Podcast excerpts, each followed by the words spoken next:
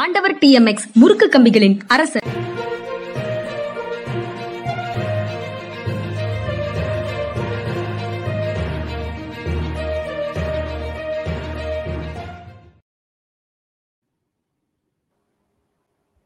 வணக்கம் இது மனிதா மனிதா அரசியல் திறனாய்வாளர் ஓய்வு பெற்ற ஐஏஎஸ் அதிகாரி திரு பாலச்சந்திரன் அவர்களை நிகழ்ச்சிக்கு வரவேற்பதில் பெரும் மகிழ்ச்சி. வணக்கம் சார். வணக்கம்ங்க வணக்கம்.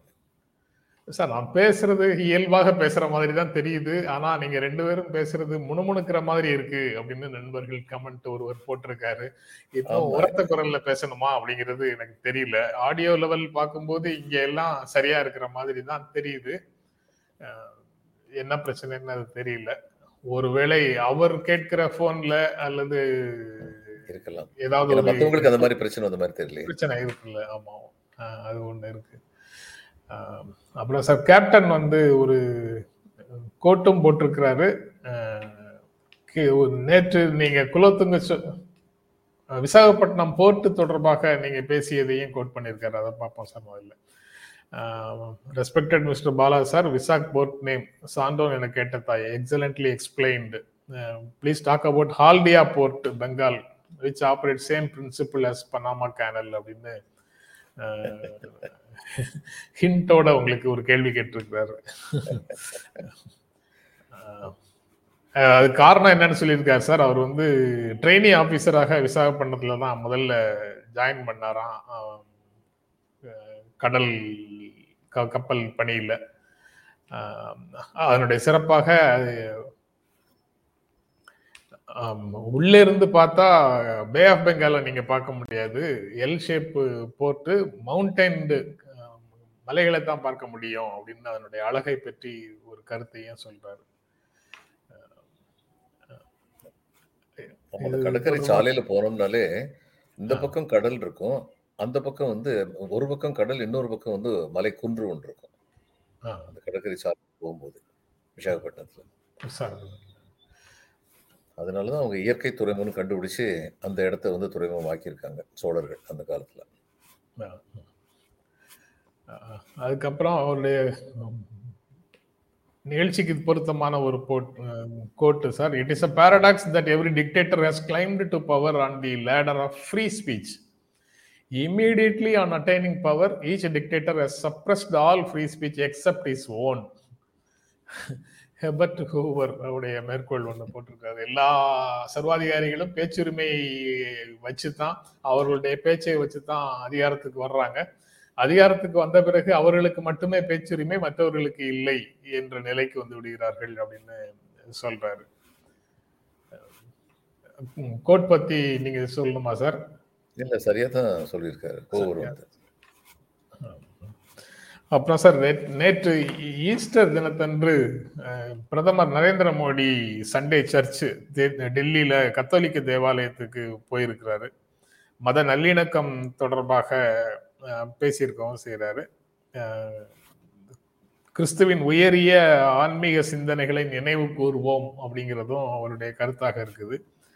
அது தவிர பிஜேபி தலைவர்கள் பலர் வந்து பிஷப்புகளுடைய வீடுகளுக்கு போனார்கள் அப்படின்ற மாதிரி செய்தியும் இருக்கு.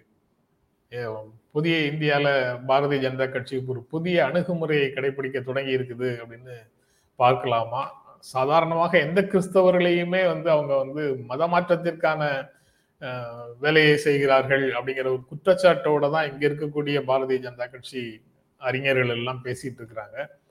ஆனா தலைமையிலிருந்து வேறு விதமான நடவடிக்கைகளை செய்ய தொடங்கி இருக்கிறார்கள்ங்கிறத எப்படி புரிந்து கொள்வது?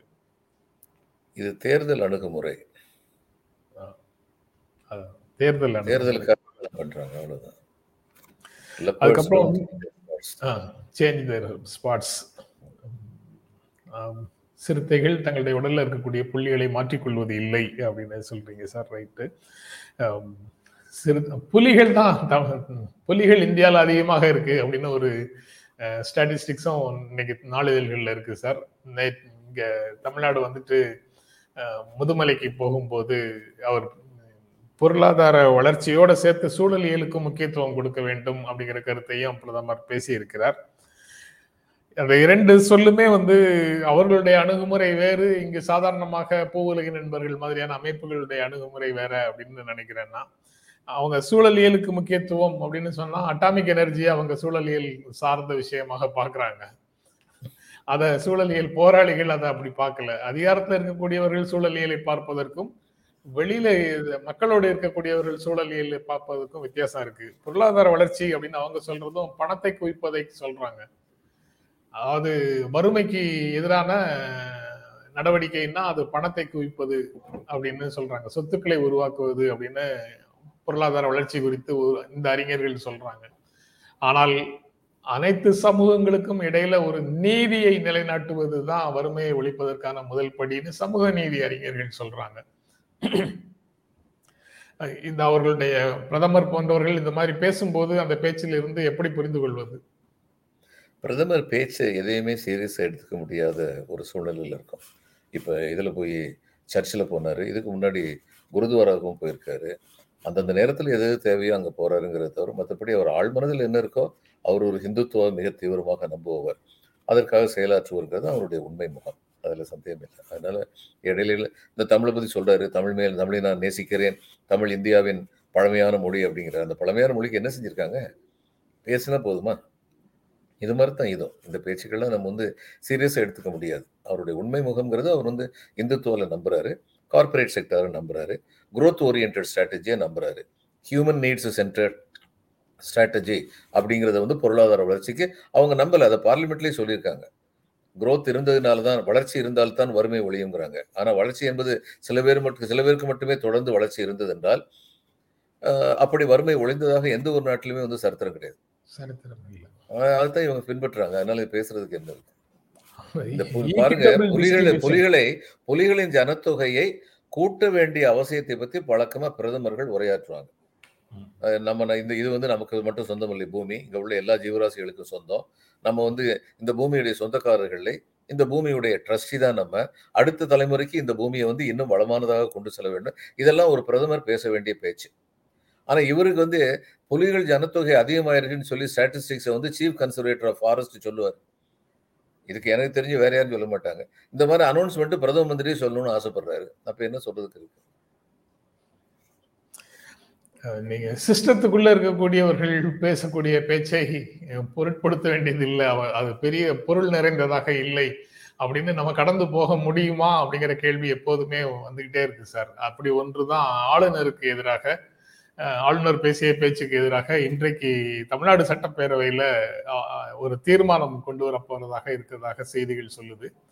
அந்த தீர்மானம் சட்டப்பேரவையில் நிறைவேற்றப்பட்ட மசோதாக்களுக்கு ஒப்புதல் கொடுக்கிறது தொடர்பாக ஒன்றிய அரசு ஆளுநருக்கு தேவையான அறிவுரைகளை வழங்க வேண்டும் அப்படின்ற கோரிக்கையோடு அந்த தீர்மானம் நிறைவேற்றப்படுவதாக இருக்குது. எப்படி பார்க்குறீங்க சார் அதை? I think politically they're right and correct இந்த மாதிரி ஒரு தீர்மானம் நிறைவேற்ற நான் ஏற்கனவே சொல்லியிருக்கேன். இது கூட சுரங்கத்துக்கு கூட சொன்னேன். ஆனா அதுக்கு முன்னாடி நல்ல வேலையை அவங்க கைவிட்டாங்க. இந்த சட்டமன்றத்தில் நிறைவேற்றப்படும் தீர்மானம் என்பது ஜனநாயகத்தில் மிக பலம் வாய்ந்த ஒரு ஆயுதம். அதனால அவங்க பயன்படுத்தணும்னு தான் நினைக்கிறேன். அது எதிர்க்கட்சிகள் ஆளக்கூடிய மாநிலங்கள்ல ஒன்றிய அரசு வேண்டுமென்றே பிரச்சனைகளை உருவாக்குகிறது அப்படின்னு சீதாராம் யெச்சூரியும் கண்டனம் தெரிவிச்சிருக்காரு. வேற அக்கேஷன்ல பேசும்போது.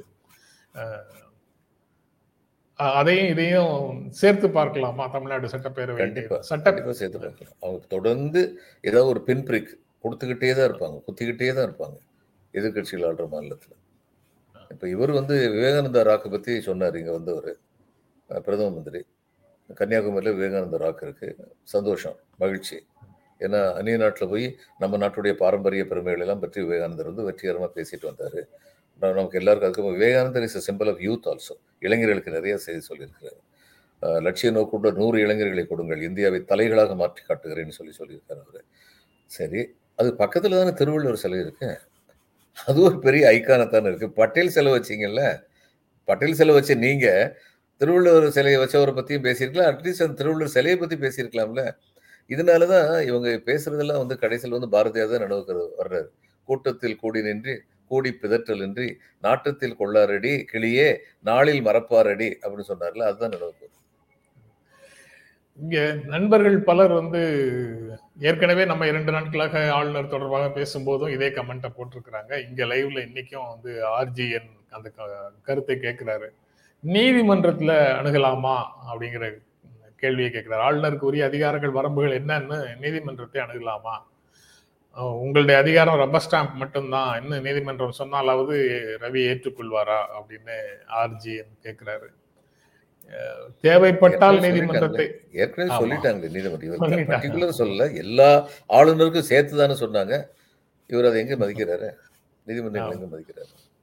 பஞ்சாப்ல தனியாக இதே மாதிரி கேட்ட போட்ட வழக்குல கூட அங்க உண்டான தீர்ப்பும் இதே மாதிரி தான் வந்தது. ஆனா இங்கு உள்ளவர்கள் அதிலிருந்து எதுவும் பாடம் பெற்றுக்கொள்ளவில்லை சட்ட அமைச்சர் தமிழ்நாடு சட்ட அமைச்சர் ரகுபதி வந்து தேவைப்பட்டால் அப்படி ஒரு வழக்கை போடுவதற்கும் அரசு தயங்காது அப்படின்ற ஒரு கருத்தை சொல்லியிருக்கிறாரு. அது எந்த திசையில போகுது அப்படின்னு பார்க்கலாம். நம்ம நண்பர் பாதரும் ஒரு கேள்வி கேட்டிருக்காரு. அஞ்சு கிலோ தானியம் வந்து டிசம்பர் வரைக்கும் இலவசமாக கவர்மெண்ட் ஆஃப் இந்தியா கொடுக்குறாங்களே. மோதி மேலே உள்ள தனி மனித வெறுப்பால் ஏன் அது உங்கள் கண்களுக்கு தெரிவதில்லைன்னு? அவருடைய செவிகளுக்கு நான் பேசுகின்ற சில சொற்கள் கேட்பதில்லை நினைக்கிறேன். ஏன்னா இதுக்கு முன்னாடியே சொல்லியிருக்கேன். இதுவரைக்கும் வாஜ்பாய் அரசு உட்பட முலாயம் சிங் யாதவ் மாயாவதி காங்கிரஸ் வாஜ்பாய் யாருமே வந்து அங்கே உள்ள ஏழைகளுக்கு யூபியில் உள்ள ஏழைகளுக்கு வந்து இந்த மாதத்துக்கு அஞ்சு கிலோ தானியம் வந்து இலவசமாக கொடுத்ததில்லை. இதை கொடுத்ததன் மூலம் மிகுந்த மன ஜனசெல்வாக்கு பெற்றவராக யூபியில் இருக்கிறார் பிரதமர்னு சொல்லி இதுக்கு முன்னாடி பல தடவை சொல்லியிருக்கேன். இன்னொன்று இவங்க அஞ்சு கிலோ கொடுத்தது ஏன் நீங்கள் பெருசாக பேசலன்னு கேட்டால் இது இருபது கிலோ கொடுக்குற மாநிலம். இருபது கிலோ இலவசமாக கொடுக்குற மாநிலத்தை உட்காந்துக்கிட்டு அஞ்சு கிலோ கொடுக்குற நாங்கள் பெருசாக பேச மாட்டோம். நீங்கள் இன்னைக்கு தான் ஆரம்பிச்சிருக்காங்க இவங்க. இது அதைத்தான் சொல்கிறேன் சோஷியல் சோஷியல் ஜஸ்டிஸுங்கிறது என்னைக்கோ ஆரம்பிச்சது. தமிழ்நாட்டில் எனக்கு எண்ப- எண்பது ஆண்டுகளாக இருக்கிறது. நீங்கள் எலெக்ஷனுக்காக கொடுக்குறீங்க. அவங்க த- இது நிரந்தரமாக த- கொடுக்குறாங்க. இந்த யூபியில் வந்து ஏழைகளுக்கு அஞ்சு கிலோ தானியம் கொடுத்தாங்களே யூபியில் எத்தனை பள்ளிக்கூடம் துவங்கினாங்க? அதை பத்தி பா- திரு பாதம் அவர்கள் பேசுவாரா? கல்வியை மட்டும் கொடுக்க மாட்டாங்க. கல்வி கொடுக்க கூடாது. கல்வி கொடுத்தால் விழிப்புணர்வு வந்து விடும் அதை கொடுக்க மாட்டாங்க. அதை பத்தி பாதரம் அவர்கள் பேசினார்னா சந்தோஷமா இருக்கும். அவ்வளவுதான். அது அது ஒரு பக்கம் சார். அடுத்த கேள்வி இதை ஒட்டி தான் வருது. அடுத்த தலைப்பிலேயே உண்டானது அதுதான் இருக்கு. கழகங்கள் இல்லாத தமிழ்நாடு அப்படிங்கிற முழக்கத்தை கடந்த காலத்துல பல்வேறு அமைப்புகள் முன் வச்சிருக்கிறாங்க. கட்சிகள் அதற்காகவே தொடங்கி இருந்திருக்காங்க. ஆனா அதற்கு பிறகு கூட்டணியாக அந்த இரண்டு கழகங்கள்ல ஒரு கழகத்துல வந்து சேர்ந்துட்டாங்கிறது தான் கடந்த கால அனுபவமாக இருக்குது. அதனால மக்கள் ஆதரவு இல்லாத முழக்கம் இது. திமுக அண்ணா திமுகவுக்கு எதிரான ஒரு அமைப்பு அப்படிங்கிறது மக்கள் ஆதரவு இல்லாத முழக்கம். அப்படின்னு தெரிகிறது. அதனாலதான் எல்லாரும் கடைசியில் அதை கைவிட்டார்கள். வேறு விதமான அரசியல் சூழல் வரும்போது அதை முன்னிறுத்த முடியாதுன்னு கைவிட்டுட்டாங்க. இப்போ திரும்பவும் அதற்கான முயற்சியில பாரதிய ஜனதா கட்சி இறங்குகிறது. அது தொடர்பாக ஹிந்துல இன்னைக்கு டி ராமகிருஷ்ணன் வந்து ஒரு கட்டுரை எழுதியிருக்கிறாரு. இந்த கழகங்கள் இல்லா தமிழகம் அப்படிங்கிறது வந்து எப்படி பாக்குறீங்க சார்? அதாவதுங்க கழகங்கள் கழகங்களுடைய ஆட்சியில் வந்து குறைபாடுகள் இருக்கு. கழகங்கள் வந்து எல்லா விதமான அஹ், முன்னேற்ற திட்டங்களையும் ஒரு மனதாக மனதில் கொண்டு செயல்படுகிறார்கள்லாம் நான் சொல்ல மாட்டேன். ஆனா இந்த கழகங்கள் ரெண்டுமே திமுக அதிமுக ரெண்டுமே அஹ், மனதளவில் உணர்ந்ததாலோ அல்லது மக்கள் ஆதரவு இருக்க வேண்டும் என்பதற்காகவோ சில அடிப்படை திட்டங்களை கைவிடாமல் இருக்கிறார்கள். அதுல ஒண்ணு இந்த ஒன்றிணைந்த வளர்ச்சிங்கிறது. இப்போ இந்த ஒன்றிணைந்த வளர்ச்சியை வேற யாரு சொன்னாலுமே அவங்களுக்கும் இங்கே ஆதரவு இருக்கும். ஆனால் பரவலாக வந்து அவங்க மக்கள்கிட்ட போய் சேரணும். இப்போ பாமக வந்து ஆரம்பிச்சாங்க. அடுத்து அவங்க வந்து வ- வட தமிழ்நாட்டிலே தங்களை நிலைநிறுத்திக்கிற காரியத்தை இந்த வன்னியருக்கு உள் இடஒதுக்கீடு வேணும்னு எப்போ கேட்டாங்களோ அதுலேருந்து அவங்களுக்கு வந்து தென் மாவட்டங்களில் வந்து ஆதரவு கிடைக்கவே கிடைக்காதுன்னு தெரிஞ்சு தான் கேட்டாங்க. ஏன்னா இருக்கிற ஆதரவை தக்க வச்சுக்கிட்டோம். அப்போ அவங்களுக்கு வந்து பரவலான ஆதரவு இல்லை தமிழ்நாட்டில். விஜயகாந்த் உடல் நலத்தோடு இருந்திருந்தால் அவர் மிகப்பெரிய அரசியல் சக்தியாக உருவெடுத்திருக்க முடியும். ஏன்னா அவர் வந்து இந்த ஏழைகள் மேல் அவர் வச்சிருந்த அன்பு வந்து உள்ளார்ந்த அன்பு தான் அவர் நடிகராக இருந்த போதே வந்து என்னைக்காவது ஒரு நாள் பாலிட்டிக்ஸ் வருவதில் யோசிக்காமல் அவர் நிறையா செஞ்சார். அடுத்து அவர் கேட்ட கேள்விகளும் நல்ல நல்ல கேள்விகளை கேட்டார் ஆளுங்கட்சிக்கு கன்னியாரம். இது கொடுத்தா போதுமா? அரிசி கொடுத்தா போதும்? பருப்பு கொடுத்தா போதுமா? அதுக்கு வந்து மளிகை சாமான் கொடுக்க வேண்டாமான்னு கேட்டார். கலைஞர் வந்து எதையுமே வெறுப்போட பார்க்காம அவர் கேட்ட உடனே அதை அந்த மளிகை சாமானையும் லிஸ்டையும் இது பண்ணி கொடுத்து விடுங்க அப்படின்னு சொல்லி அதை இலவசமாக கொடுக்க ஏற்பாடு பண்ணார். இது ஆரோக்கியமான அரசியல். போட்டி அரசியல். ஆனால் இன்னைக்கு அவருக்கு பாவம் உடல்நலம் சரியில்லாமல் போயிடுச்சு இன்னைக்கு வேற எந்த கட்சி வந்து இங்கே பெரிய கட்சியாக இருக்கு? எந்த கட்சி இந்த மாதிரி ஒருங்கிணைந்த வளர்ச்சியில் நம்பிக்கை உள்ள பெரிய கட்சியாக இருக்குன்னு சொல்லி பார்த்தா அந்த மாதிரி எந்த கட்சியும் கண்ணுக்கு தெரியல. அது கண்ணுக்கு தெரிகிற வரைக்கும் இந்த ரெண்டு கழகங்களும் தான் மாறி மாறி ஆட்சி புரியும் தகுதி உள்ளவர்களாக ஆதரவு மக்கள் ஆதரவு பெற்றவர்களாக இருப்பார்கள் அப்படிங்கிறது தான் நிதர்சனம் தமிழ்நாட்டில்.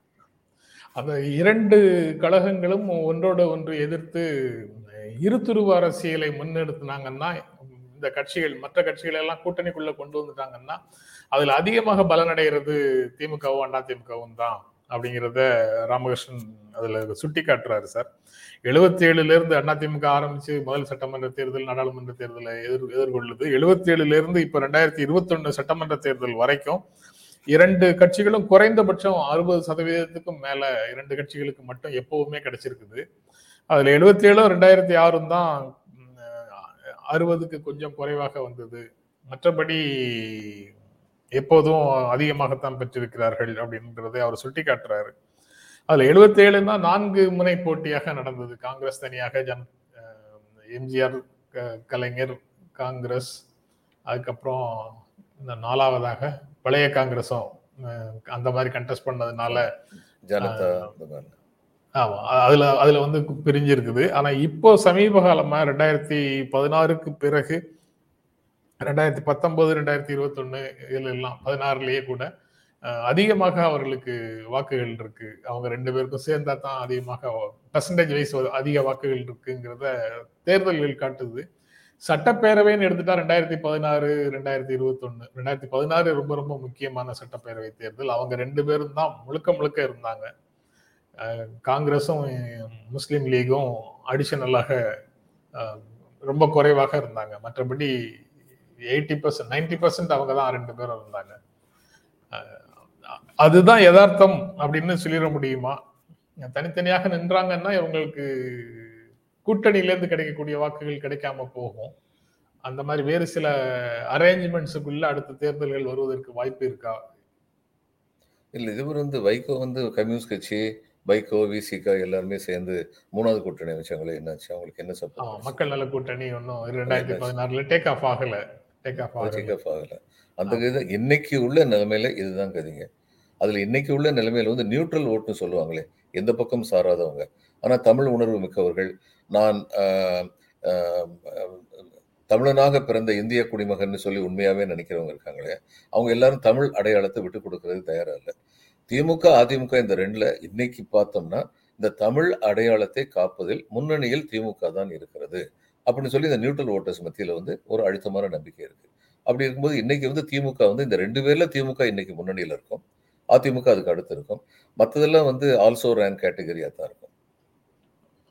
மற்றதெல்லாம் இது இது தவிர சார் எதிர்க்கட்சிகளுடைய கூட்டணி காங்கிரஸை மையமாக கொண்டுதான் செயல்படணும்னு கபில் சிபல் சொல்லியிருக்கிறாரு சார். கபில் சிபல் காங்கிரஸ்ல இருந்து வெளியேறி போனவர். ஆனா அவர் சொ- அவர் அவர் வந்து அந்த இன் பிரின்சிபிள் காங்கிரஸ் இல்லாம ஒரு கூட்டணி சரியா இருக்காது அப்படிங்கிறத சொல்றாரு. காங்கிரஸை மையமாக வச்சு தான் அந்த கூட்டணி செயல்பட வேண்டும் அப்படின்னு சொல்றாரு. இ- நாடாளுமன்றத்துல கூட்டு போராட்டம் நடத்தியது எதிர்க்கட்சி ஒற்றுமைக்கான முதல் படி. அது தொடர்ந்து அது போன்ற பல்வேறு போராட்டங்களின் ஊடாக அந்த ஒற்றுமை கட்டப்படும். ஒரு minimum programme common minimum programme பொது செயல் திட்டம் வந்து தேர்தல் நெருங்கி வரும்போது அவர்களுக்குள் உருவாக்கப்பட முடியும். அதுக்கு இடையில சரத்பவார் வந்து அதானிக்கு பேசிட்டாரு. சுப்ரீம் கோர்ட்டு பேனல் தான் வந்து சிறந்தது. நாடாளுமன்ற கூட்டுக்குழு இதெல்லாம் விட. விசாரணையை விட அப்படின்னு சரத்பவார் சொன்னது வந்து எதிர்க்கட்சிகளுடைய ஒற்றுமைக்கு விழுந்த வேட்டு அதிரடி அப்படின்னு மகிழ்ச்சி அடைகிறதுல எல்லாம் ஒரு பொருளும் கிடையாது. அது இப்படிலாம் ஒன்றும் எதிர்க்கட்சி ஒற்றுமையில எந்த சிக்கலும் வரல. மாறாக கட்சிகள் வந்து அணியில் அதிகமாக சேர்ந்துட்டு தான் இருக்கிறாங்க. அந்த செமெண்டிங் வேலைகள் எல்லாம் நடக்கும். தேர்தல் நேரத்தில் வரும்போது பொது செயல் திட்டத்தின் மூலமாக கட்சிகள் இணைந்து செயல்படும் அப்படிங்கிறத ஒரு ப்ரோஆக்டிவா கட்சி இல்லாம வெளியில போனவர் கட்சியில இருந்து வெளியில போனவர் கபில் சிபல் சொல்லியிருக்கிறாரு. எப்படி பாக்குறீங்க சார்? கபில் சிபல் சொல்லியிருக்கிறது வந்து அர்த்தபூர்வமானதாக இருக்குங்கிற நிஜம்தான். எனக்கு என்ன தோணுதுன்னா அனைத்து இந்த அளவில் வந்து ஒரு காமன் மினிமம் ப்ரோக்ராம்னு இருக்கலாம்.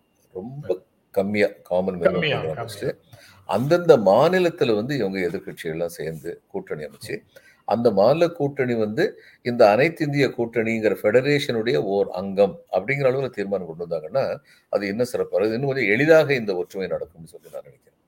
எல்லாமே ஒற்றுமை. மேல இருந்தே ட்ரை பண்ணிட்டு இருக்கிறத விட கீழ இருந்து ஆரம்பிக்கிறது பெட்டரா இருக்கும் நினைக்கிறேன். உதாரணமா ஒரு- காங்கிரஸும் கம்யூனிஸ்ட் கட்சியும் கேரளால சொல்லலாம் எங்கள் இருவருக்கிடையில் தான் இங்கு போட்டி. ஆனால் இந்தியா என்று வரும்பொழுது நாங்கள் இருவருமே சில விஷயங்களில் ஒன்றாக நிற்கிறோம் என்பது உண்மை. அப்படின்னு சொல்லிட்டு கேரளாவை பொறுத்த மட்டில் யார் அதிக நன்மை செய்ய முடியும்னு சொல்லி எங்களுக்குள்ள போட்டி இருக்கத்தான் செய்யும். அந்த அளவில் நாங்கள் வந்து அரசியல் வந்து போட்டி போட்டுட்டு தான் இருக்கோம்னு சொன்னால் எந்த குழப்பமும் இருக்காது. அது சொல்லிட்டு போயிடலாம். இல்லைன்னா அவங்க என்ன பண்ணுவாங்க பாருங்க இங்கே சண்டை போடுறாங்க கேரளாவில் வந்து பிரச்சாரம் பண்ணுவாங்க பிஜேபி. இங்கே சண்டை போட்டு இவங்க எங்க நேஷனல் இன்டகிரேஷனாக மக்களை ஏமாத்துறது இல்லையா அப்படின்னு சொல்லி கேட்பாங்க. அதனால அது வந்து தெ- இருக்கணும்னு சொல்லி நினைக்கிறேன். சரத்பவார் வந்து பேசுறது பெரிய பிரச்சனை இல்லை. தனிப்பட்ட முறையில் அரசியல் கட்சிகள் வெவ்வேறு விஷயங்கள்ல வெவ்வேறு கருத்துக்களை கொண்டிருக்கலாம்.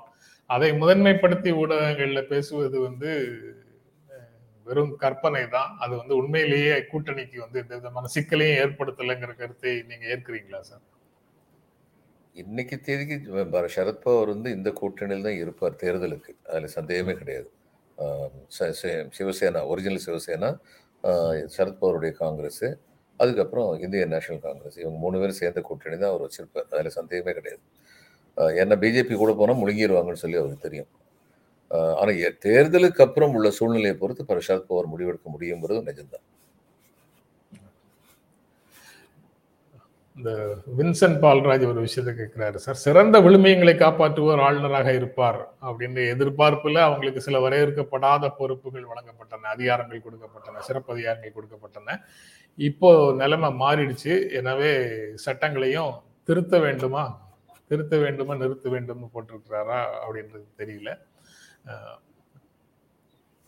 நீ நிஜம்தாங்க. அதாவது கவர்னர்கள்லாம் வந்து அவங்க நியூட்ரலாக இருப்பாங்க எபோ பார்ட்டி பாலிட்டிக்ஸ் இருப்பாங்க அப்படிப்பட்டவங்க தான் கவர்னராக வருவாங்க அப்படிங்கிற நம்பிக்கையில் தான் இன்னொன்று என்னென்னா அந்த காலத்தில் வந்து இந்த பிரிவினைங்கிற ஒரு பெரிய பயம் இருந்தது. இந்தியா சிதறண்டு போகுங்கிற ஒரு பயம் இருந்தது.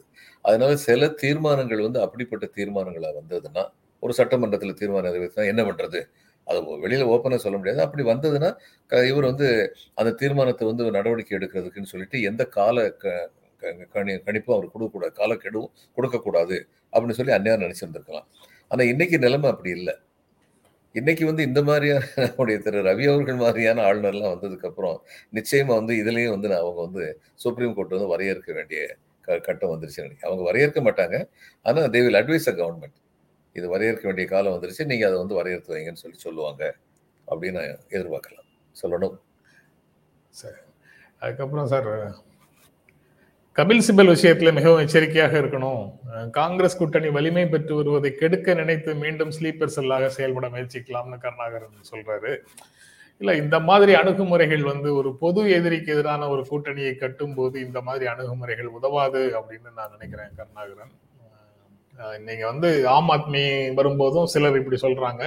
கபில் சிபல் அமைப்பு சார்ந்தவரும் இல்லை. ஒரு ஒரு தனி மனிதர் தான். தனி மனிதரால தனி மனிதர் ஒருவரால ஒரு கூட்டணியை உடைக்க முடியும் அப்படின்னு அப்படின்னு இருந்ததுன்னா அந்த கூட்டணி என்ன கூட்டணி?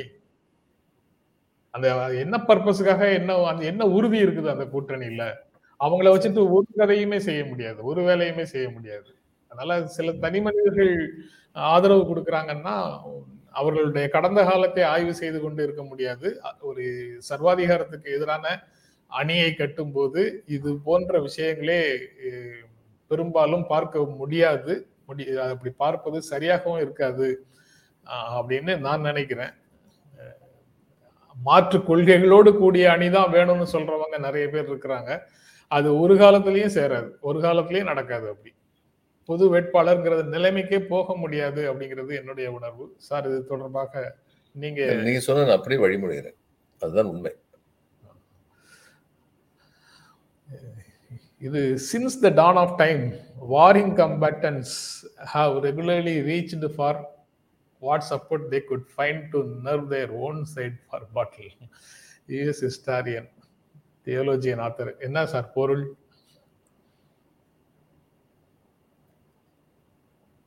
Worrying Warring Comic have regularly reached for what support they could find to nerve to their own side for battle அவர் என்ன சொல்ல வர்றாருன்னா இந்த மாதிரி வந்து மாறுபட்ட கருத்துக்கள் கொண்டவர்கள் வந்து இணையிறதுங்கிறது அவங்கவுங்களுடைய பலத்தை பெருக்கிக்கிறதுக்காக தான் இணையிறாங்க அப்படிங்கிறாரு. இப்ப என்னன்னா எல்லாருடைய பலத்தையும் இவங்க எல்லாருடைய பலத்தையும் சேர்ந்து பெருக்கணும் ஆட்சியாளர்களுக்கு எதிராக அப்படிங்கிற ஒரு நிலைமை உருவாயிருக்கிறத அவங்க நினைச்சாங்கன்னா இவங்க அவங்கவுங்க பலத்தை பெருக்கணும்னு நினைக்க மாட்டாங்க. இவர் சொல்றதுல உள்ள உண்மை என்னன்னா இப்போ மம்தா பானர்ஜி பாருங்க அவங்க வந்து தன் பலத்தை பெருக்கிக்கிறது தான் முதல் ஆர்வம் காட்டுறாங்க. சாகர்திகையில் வந்து அவங்க காங்கிரஸ் கேண்டிடேட் தோத்தோன்னு நாங்கள் தனியாக நிற்போம்னு சொல்லி அனௌன்ஸ் பண்ணது அப்படித்தான். ஆனால் அடுத்து ராகுல் காந்தி பிரச்சனை வந்த உடனே நேஷனலி இது வந்து அவங்களுக்கு சப்போர்ட்டாக போயிட்டு இருக்கு காங்கிரஸுக்கு we should not miss the பஸ்ன்னு சொல்லி அவங்க வந்து ராகுல் காந்தி கூட சேர்ந்துக்கிட்டாங்க. அந்த அஜிடேஷன்லாம் பார்ட்டிசிபேட் பண்ணாங்க. எல்லாருக்கும் அந்த அவேர்னஸ் வரணும். முதல்ல வந்து நம்ம வந்து நம்ம let us sink our differences which are not as dangerous as what is attitude of ruling party அப்படின்னு தெரிஞ்சவங்க பண்ணாங்கன்னா நல்லா இருக்கும். பார்ப்போம் என்ன பண்ண போறோம். பார்ப்போம். ரொம்ப நன்றி சார். நிகழ்ச்சியில கலந்து கொண்டு உங்களுடைய கருத்துக்களை பகிர்ந்து கொண்டதற்கு எங்கள் நெஞ்சார்ந்த நன்றி. வணக்கம் வணக்கம். வணக்கம் வணக்கம் சார். நண்பர்களே உங்களுக்கும் எங்கள் அன்பும் நன்றியும். மீண்டும் சந்திப்போம். நன்றி வணக்கம்.